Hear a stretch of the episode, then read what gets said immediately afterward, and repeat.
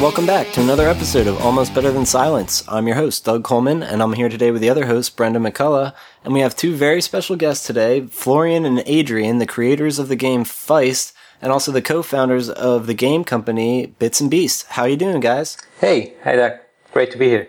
Thanks for joining us. I'm a huge fan of the game. Uh, I know it launched on July 23rd, and I know you guys started developing the game in 2008, so it's been really exciting for me to get my hands on it and finally get to play it.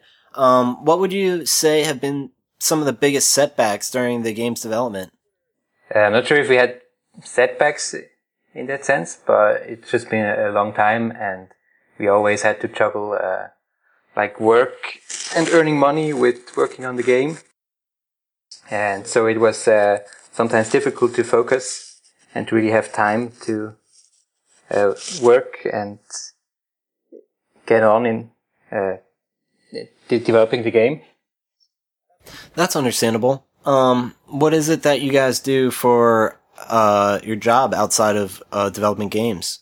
I'm working at the University of the Art of Zurich um, as a teacher I'm also, or I was also involved during the development time of Feist uh, into other um, game design projects. I did serious games, for example. Uh, I did exhibitions, yeah, and a lot of other projects. Uh, I worked some time in a design agency uh, doing other games, and I also do a lot of uh, freelance work for example, uh, for exhibitions, interactive installations, and kiosks, and some and some programming side jobs like websites or applications. Oh, okay. Uh, Florian, did you ever, by chance, teach German at the University of British Columbia? No. okay, that's strange because there is a teacher there who has the exact same name as you who teaches it. I think I once saw that, but there is also a, a dancer with, with the same name and because he's a dancer, they always write about him that he has a new partner. So when you see Florian has, Florian Faller has a new partner, that's not me. I do not change the partners all the time. uh, that's good to know. So you guys chose Unity as your engine for the game. What led up to that decision? Uh, was that what you initially started with, or did you build from scratch and end up porting to Unity? No, it was we, we started with Unity. We tried out other engines. Uh, I do not have to name them, and were a little bit disappointed or frustrated to work with them. And then, at least for me, it was say, shall I give a, another game engine another try? And then when I started to experiment with Unity, I was blown away and thought, okay, that's that's really working. Nice. Yeah, when we started, there was still only the Mac editor. So, uh, I mean, it was back in 2008. I think it was version 2.1. Oh, wow, yeah. So we've been through all the updates in between. And, uh, but that's really good for us. And I think uh, it helps us really work on the game and especially try out and experiment. So, uh, how exactly did you two meet one another? And when was the defining moment in time that you guys decided, oh, we're going to build games together? Uh, we met at university at the Zurich University of the Art. Uh, we were in the game design course, and there Feist actually started as a prototype, and then was our uh, final thesis. And afterwards, we uh, uh, thought we wanted to continue working on it and uh, entered it in some competitions. And so the first thing we won uh, best overall game and best visual design at the Unity Awards in 2008. And that's when we uh, got a lot of attention from people the first time. And we thought, hey, uh, there's lots of people interested in the game, and we uh, then decided to work on it even more. I mean, I think one of the reasons we wanted to work together was that we both have, uh, were interested in, or still are interested in things we are not sure if they are possible to achieve or if they if they function, if they work. Um, so this this kind of passion was great to work together, but it was also sometimes difficult because whenever we thought, should we do this, and we thought, oh, we're not sure if it's possible to do, then we we tried to do it, which was not, which, which was quite time consuming actually uh, in the long run. yeah, at the beginning, we also didn't have a, like a set goal. We didn't know where we exactly wanted to go with Feist. So we set a few uh, goals, more like uh, guideposts that we set up, but then we experimented a lot and the game uh, really uh, was created in the process. And also that meant that we had, had to spend a lot of time later on to uh, find the direction and really define the game.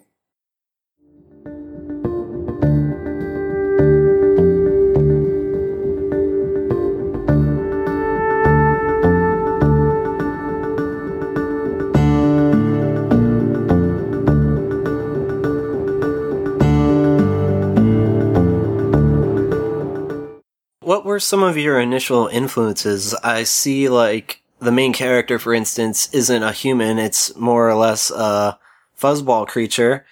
What was the influence behind that specifically? I think he was the first character that had fur.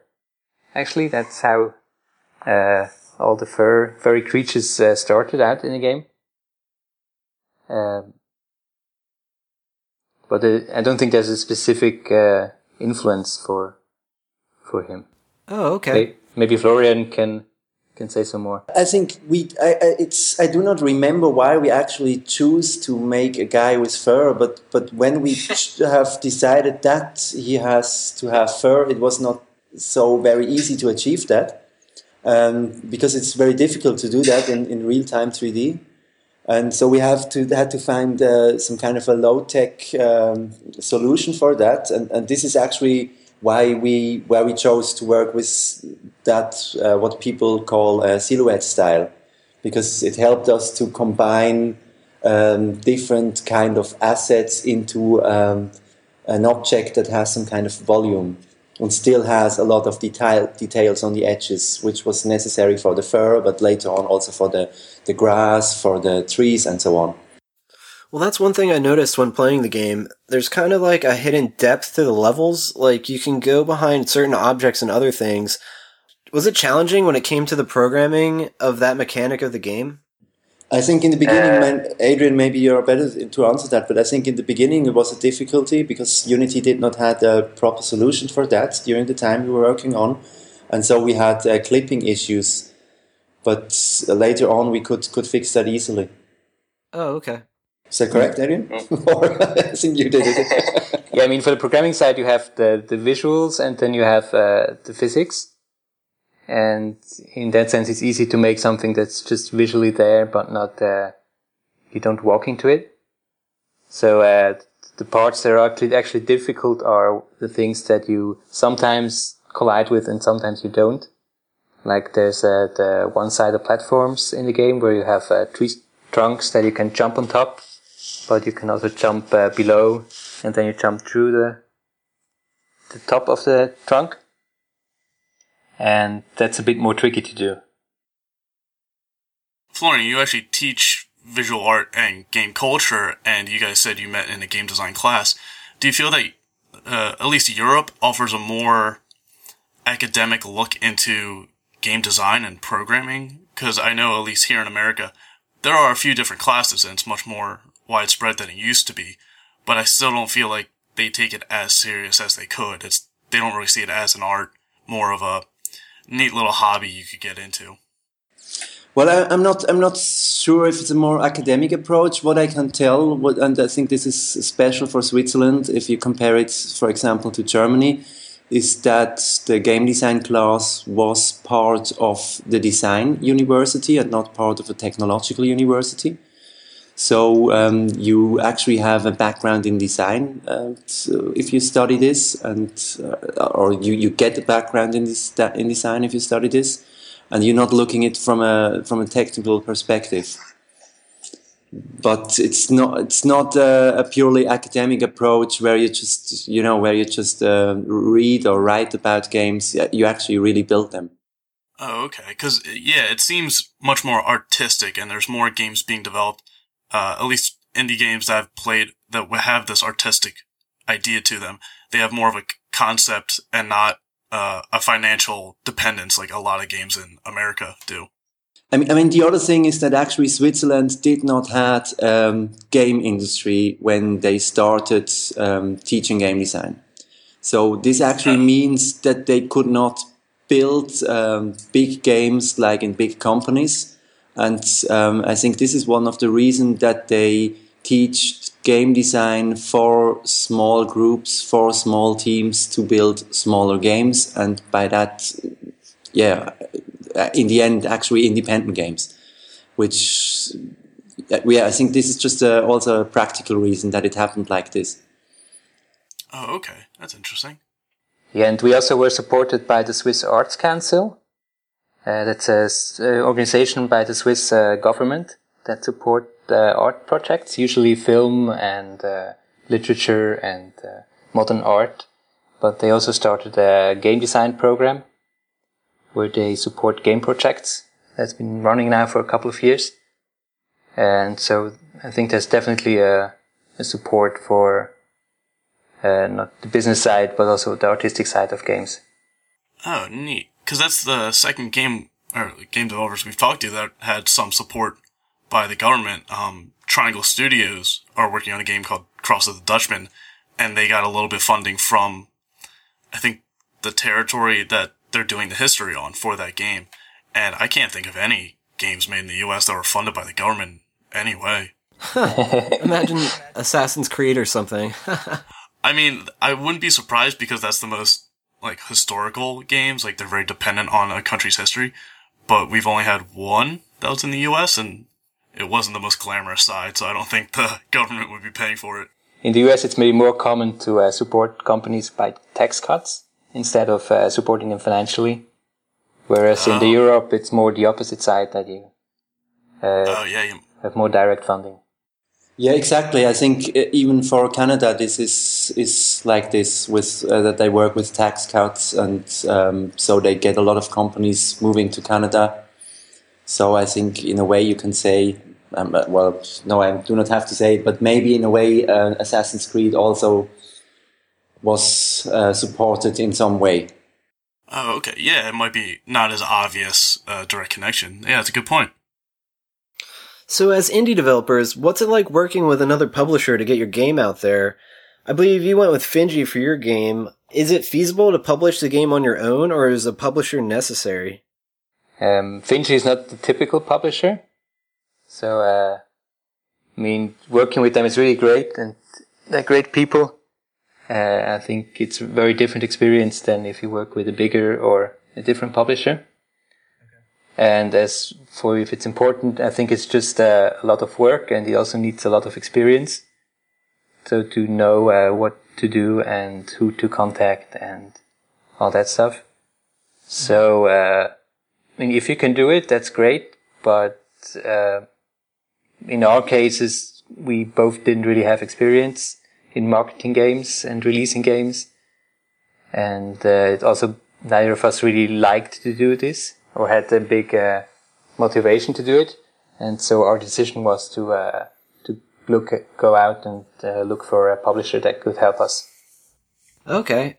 So, do you think it's possible in the future that Feist could be released on consoles, or do you plan to keep it strictly PC? Uh, we're looking into getting into consoles. Uh, we actually might be uh, bringing it to PS4. Oh, great! we just don't have any concrete plans to, to announce just yet. Okay, interesting. Yeah, I, I, was just curious because I'm sure there's going to be a lot of gamers who'd like to get their hands on the game that might not just be PC gamers. So cool. I don't know if it counts as a console necessarily, but I saw you guys had an arcade cabinet at uh, Fantastic Fest. Yeah, that was great. They uh, built that for us actually. So uh, everyone got their own cabinet with their own art.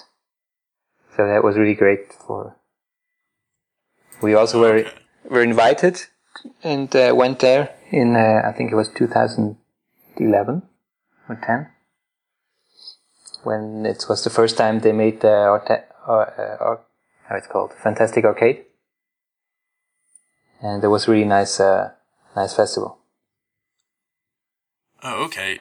I was curious to see if you guys were hoping that arcades would make a resurgence, and uh, were you guys actually able to keep the cabinet, or is it still at No. Fantastic Fest? No, I think the cabinet. Yeah. I mean, the cabinet is in it's in Austin, and I think they reused it for for the next exhibition. I guess. Oh, that would be great. How many people can say they own their own game on arcade cabinet? right.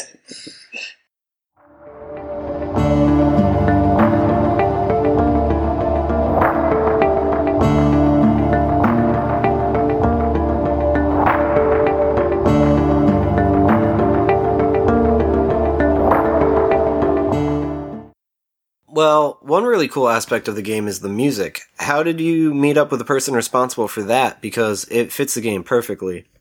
Uh, well, I, it's uh, Tomek Kolczynski who did the, the music, and we also think he did a great job, a very great job. Um, uh, I knew him from, uh, I think, five or ten years ago, um, from the same city, Basel. And we, we met per coincidence, and then we talked about what we are both doing. And then he said, Hey, I like to do mu- uh, music for your game. I just uh, saw the trailer. And uh, I think it was not that easy in the beginning for Tomek because he came very late into the project. Um, and I think it was not that easy to work together with us because maybe we were already focused on, on, on things. So I think it, it took him quite a while to, to find the right tune. But then when, when he did, it, it really exploded and he, he did a lot of uh, very cool uh, music for the game. And the, yeah, the feedback is, is very great for the music, and everybody thinks it's a perfect fit. It truly is. That's why I bring it up. There's a lot of games I've played where the music doesn't fit, so when you find one where it does, it's pretty noticeable. Yeah, I think the, the challenge for him was also that we are both, Adrian and me, both very, uh, in, uh, music is something very important for us. So it's not just, uh, oh, okay, uh, yeah, we take anything or something like this. And the other thing is we tried actually hard to, to work on the look of the game that it does not look like a typical computer game. And so he also had to uh, work on the music that it does not sound like a typical computer game music. It's definitely tough to jump into a project halfway through when you weren't there from the, from the beginning. Yeah. But it clearly worked out for you guys because it's great. Um, you guys joined together and made the company Bits and Beast. And I was just curious where that name came from. We- once did an exhibition with that name, but I'm not sure what's the origin of of the of the name. I don't know. It's so difficult to find a good name. I remember when I had a band and we performed every time with another with another name because we never could find one. So I actually think the best thing you can do if you if you meet someone and you have a name for anything, you're halfway through. So if you have the name, then you will find a project that fits, but you will never find the name for a project. Is is it ridiculous, bits and beasts? Uh, I don't think it's ridiculous. It's just, I know, Adrian, I know you um, enjoy anime as well as we do. Um, I saw it on your, I don't know exactly how to say it, tracked Mhm, uh, yeah. site. And I know of a particular anime we've mentioned before called Beyblades, where a large component of the show is around these little devices that have these sort of creatures in them called Bit Beast. So I thought that was an interesting coincidence. Okay, I didn't think of that. Never really seen Beyblade actually. Okay, so it's confirmed you guys weren't paying homage to them. oh, and another thing, I've been meaning to ask, do you guys have any Easter eggs in Feist at all? Cause I was looking and I'm the kind of gamer that tears a level apart and tries to do every little thing. And I personally didn't find any, but I'm just wondering if you have any little secrets interspersed throughout the game that, that your average user might not come across. It's just with the with the design that we have with the silhouette style. It was just really difficult to find good places to to hide things. Like usually, if you have a more uh, illustrative style, uh, you can like much better hide caves or entrances or whatever. But in our case, it's just really it was just really weird to have. Uh, those kind of uh, of X hidden places. We would have loved to add them, but it just didn't really work out properly. Oh, okay. Yeah, that makes sense because I was searching vigorously. No, I think we do not really have Easter eggs in in, in this sense, but what, we have, uh, we have a lot of things you actually can do that are not really necessary to complete the game. So, for example, you can play around with the stick. You can, you know, you can drop it, and he makes a spinning movement, and you can catch it, or you can uh, drop it and push it away, or you can. Uh, for example, jump onto the back of the creature and, and grab their fur and ride them, which helps you a little bit in the game, but but not that much. So we have things that we hope that some people find out, uh, which are hidden, but they are not not really Easter eggs. I think. Okay, yeah, then I'd say the closest thing you have would be um, the achievements and stuff. I, for instance, on Steam, I was playing for the first time and I realized that I could grab a fly out of midair and I got an achievement for it and that was pretty shocking and awesome. And then I realized I could use the fly as a weapon and shoot the spikes out of him. Yeah, and we did those things not for the achievement. We already had those things going on, and then we we we made achievement for them. And uh, what actually okay with with the achievement, you lose a little bit the surprise because when you read the achievement instruction instructions, you see, oh, okay, uh, it's possible to do that. Otherwise, you really have to find it out by by just um, trying out stuff. I never like playing. I never like reading the achievements of the game before I play it because I agree. I think it does spoil some of the magic of discovering on your own. Yeah, agreed. That's what I mean. I didn't even know you could grab a fly, so that was awesome. And it's always nice, not necessarily Easter eggs, but those features that don't. I don't want to say pointless, but have no real practical offense, uh, uh, effect to the story, and doesn't really move the story along because it helps flesh out the world and make it seem like its own place as opposed to just this very linear on rails game where everything is to progress to the next level, to the next boss, to finish it. Whereas these little features can help add in and flesh out the world. Yeah, I mean those features were important for us. I think a lot of the of the game design we did are actually about those features, and they are some of them are completely meaningless for the game mechanics. For example, the the the big creatures they they look at stuff. So if you throw something uh, over their heads, they turn their heads to, to look where it's flying, or they, they look uh, at things that is hanging from the trees. They, even if you're dead, they they not simply walk away, but they look, hey, um, what what's happening, and then they walk away.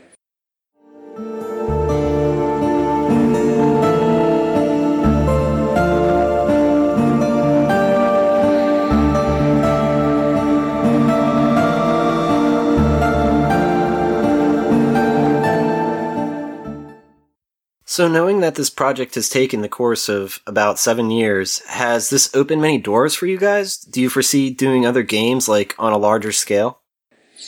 It, it has opened doors, but we also have to say it has uh, shut doors at the same time because there were a lot of people asking uh, for things we actually could not do because we were occupied with the work of the game.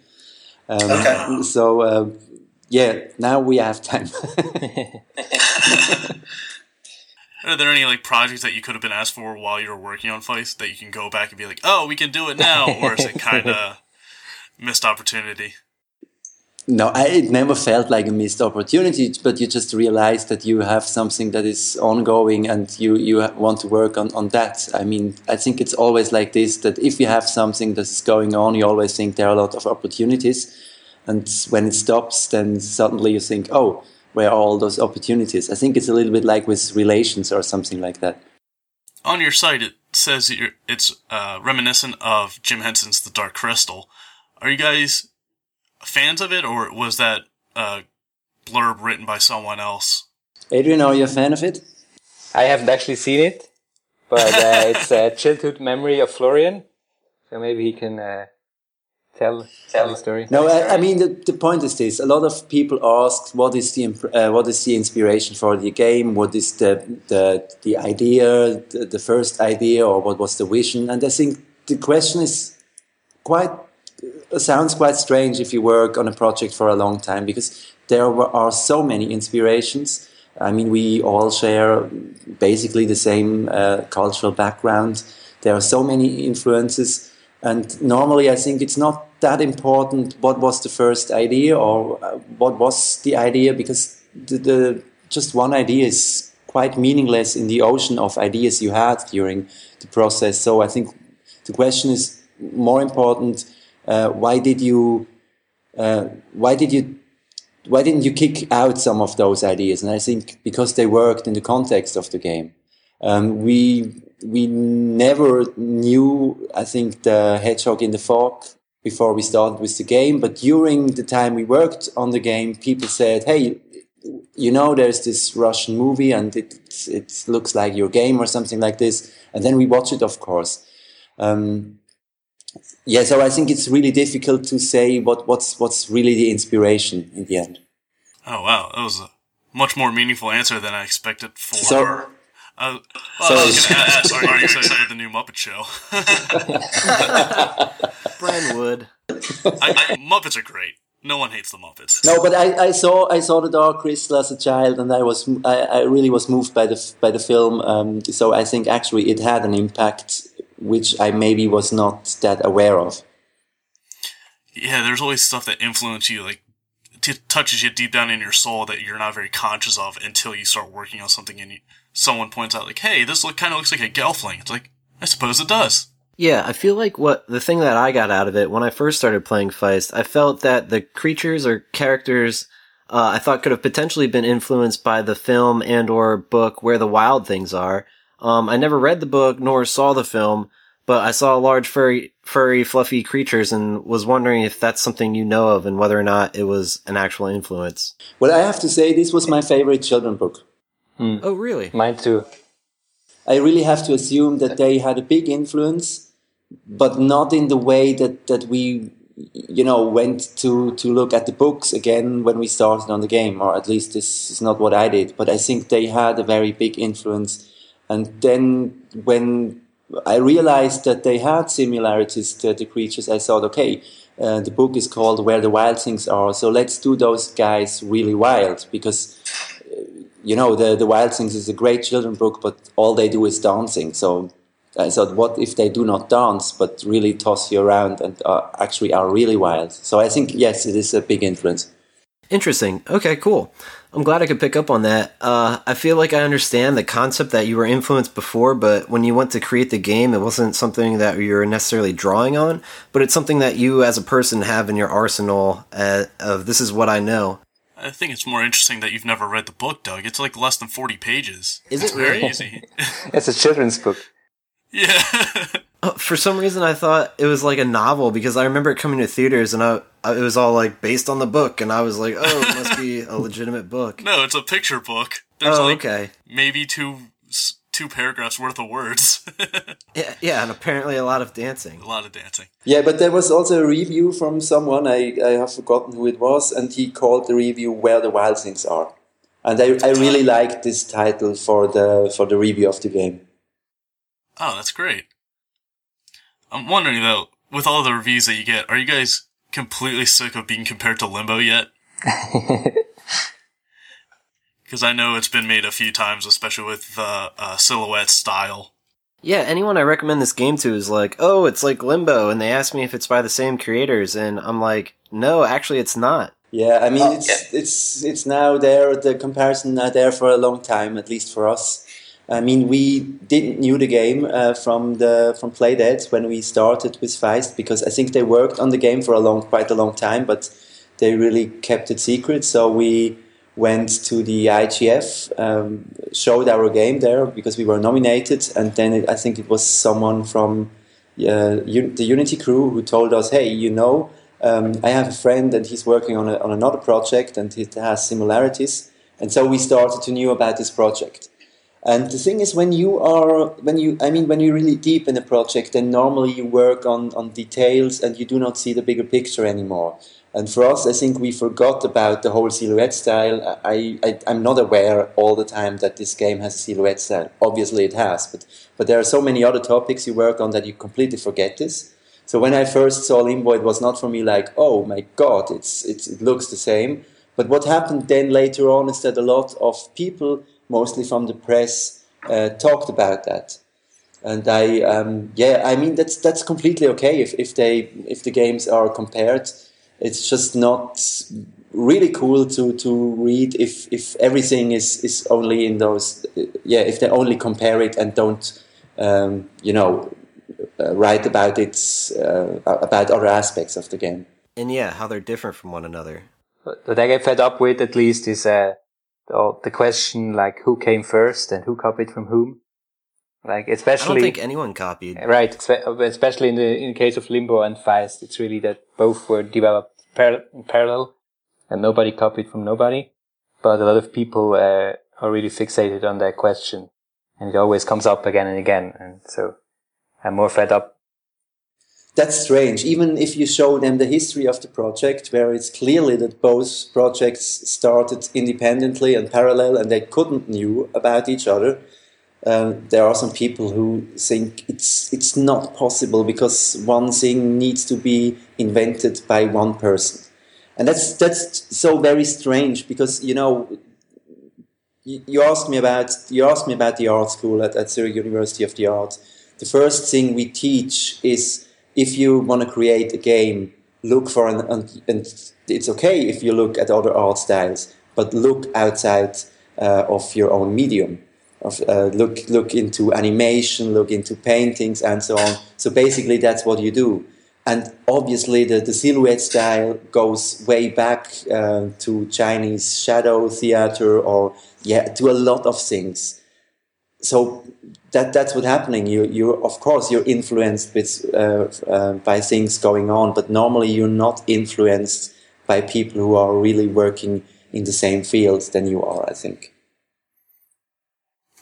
Yeah, you get influenced by everything around you. It's not just uh, video games influence other video games. It's it's it's tough hurdle for I think the video game community especially because uh, some of them tend to be very uh, set in their ways and very ignorant on any other viewpoints. And I think also that's just the mindset of a consumer versus a developer. Like they don't really honestly understand all that goes into creating a game. So they're just thinking to themselves, oh, well, those people must have just copied off of those people, even though that might not necessarily be the case. Well, I think, you know, it, it, I think normally it works like this. You really work on a project, and we once decided that our project has a two dimensional game mechanic. And the reason for this was just because we said it's physics based, and if it's two dimensional, there's a bigger chance that objects can collide. So, so you end up with a two-dimensional gameplay, and then you think, okay, uh, what kind of visuals do we choose? And if you look at projects that are two-dimensional, you see they came come up with the same solutions. Normally, a lot of them, you know, show uh, I don't know how to say it. They show the landscape as if it was cut apart, so you see into the landscape. Or others, they build up a stage, like for example, a Trine or a Little Big Planet, or so on and and what we did, we just thought about okay. Um, basically, we're gonna show the player what he can walk on. This is black, and the other thing is, is the opposite color. This could be white, or in our case, just the colorful background. And the other reason why we chose the silhouette style was, again, as I said, we tried to create a world that feels very organic. So we we use the forest, and in the forest you have a problem if you build it up with 3D objects that you do not have uh, details on the edges, which are really important. The tree is uh, interesting mainly on, on the edges uh, because of his structure. And I think the, the guys from Playdead with Limbo, they really had the same thinking. So I, I think it's not that a big coincidence that you come up with the, with the same kind of solutions if you have the same kind of problems. Yeah, that makes sense to me.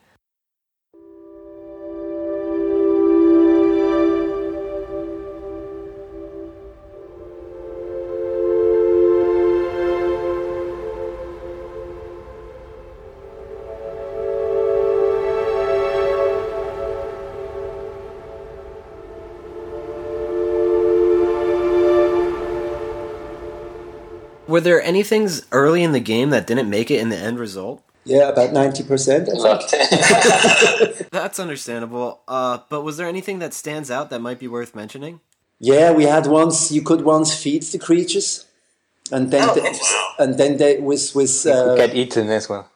Yeah, with, with with some strange fruits, and then they they got crazy and they attacked everybody and killed everything But then we, re- but then we realized they are already crazy and attack everything. So what's different? No, but the thing is, people started, or people maybe um, fed the creatures, but then they run away and they never saw how they transformed or how they changed. So, so a big, a big uh, challenge actually, I think, in video games is how not only what can you do, but if you if you can't show it or if you can't make sure that they see it, uh, is it worth keeping it? I see what you mean. Yeah, you're kind of reliant on the player to stick around and explore as much as they can. Exactly. That way they see all of what you've done. Which I try to do as a gamer anyway, but not everybody plays like that. Um, here's a quick question, and I'm not sure if you'll have an answer to it or not, but did you at any point give a name to the main character or the significant other they're chasing after? No, we did not actually. Okay. Just wondering. Yeah, we did not. A lot of people asked, but I mean, the, the, okay, you wanted a short question, so a short answer, so I quit it here. How about I got a quick question here. Do you guys ever hope that one day your game will overcome the Canadian pop singer Feist for the number one Google thing? No, but she's great. I think she's so. We we also put her into the credits. For, we thanked her. oh, really? Yeah, I saw that actually. That's amazingly funny. no, the, the, the thing is, the, the funny thing is, I mean, we we just I, I googled her before we before we put on the name, but I didn't know her. I have to say, she was not that famous because the game is really so old. But um, the funny thing is, when the game uh, when the game got some speed. A lot of people um, were mailing us and asked us if we could uh, read their song texts because they are all wanted our feedback and or they wanted to put us on uh, Glamour Italy or they invited us to um, feminist concerts and so on. and we we never we never said hey we are we are the singer feist but we said always oh oh great it's a pleasure we'd like to come but then they cut the conversation. And even if we asked, hey, just just wondering why why do you thought we are uh, Leslie Feist, then they never wrote back, unfortunately. And you le- you you learn a lot about people if you got the mails from uh, from a pop star for a pop star. That's funny. I would, I would love to see your little fuzz creature on the cover of a glamour magazine. definitely, definitely. No, I have to ask, what did lead to you guys going with the name Feist? We tried out a lot of different names, and uh, in the end, Feist stuck. I think it's uh, it's from the German word Feist, uh, which is pretty similar to the English word feisty. And originally, it's uh, from a hunting language, and describes the the fat of the animals that they acquire in the summer. Oh, okay, interesting. And we thought that was a really great fit for for the game. But but then again, we also can say it was just a working title until we won the Unity Award and suddenly realized, okay, it's not a working title anymore because people now know that the game is called Feist. It's a good thing you didn't have the working title as like Force Simulator or something, something very bulky. Sim- simulators from Switzerland are quite popular, actually. Yeah, you got all those uh, snowcat simulators and uh, the truck driving simulators, and yeah, the fa- the farming simulator is the most popular uh, Swiss game. It, it, blows my mind how popular they've become. They've become this their own culture going at itself.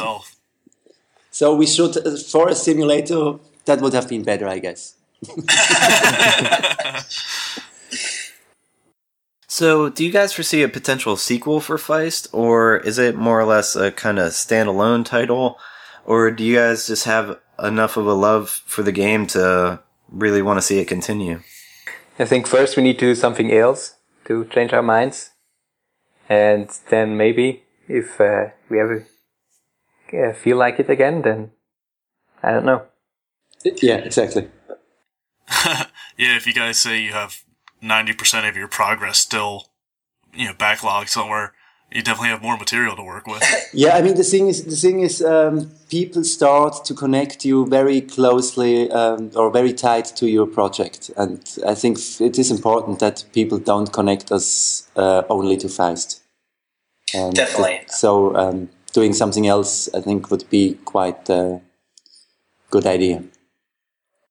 Cool. Well, I'm sorry I have to do this, but I'm afraid I have to wrap things up. Um, we'd love to have you guys back on the show uh, down the road if you guys end up doing another project. Is there anywhere our listeners can find you guys and reach out if they'd like? Sure, they can go to our homepage. That's uh, playfeist.net. And uh, there's a newsletter they can sign up, or there's our email. They can just shoot us a message if they, they like.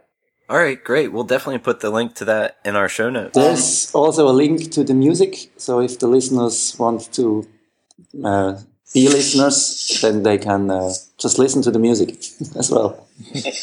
Definitely, I recommend it. It's a good soundtrack. But uh, all right, I guess that's it for this episode. Thanks for listening. If you want to reach out to us, you can always email us at almostbetterthansilence at gmail.com.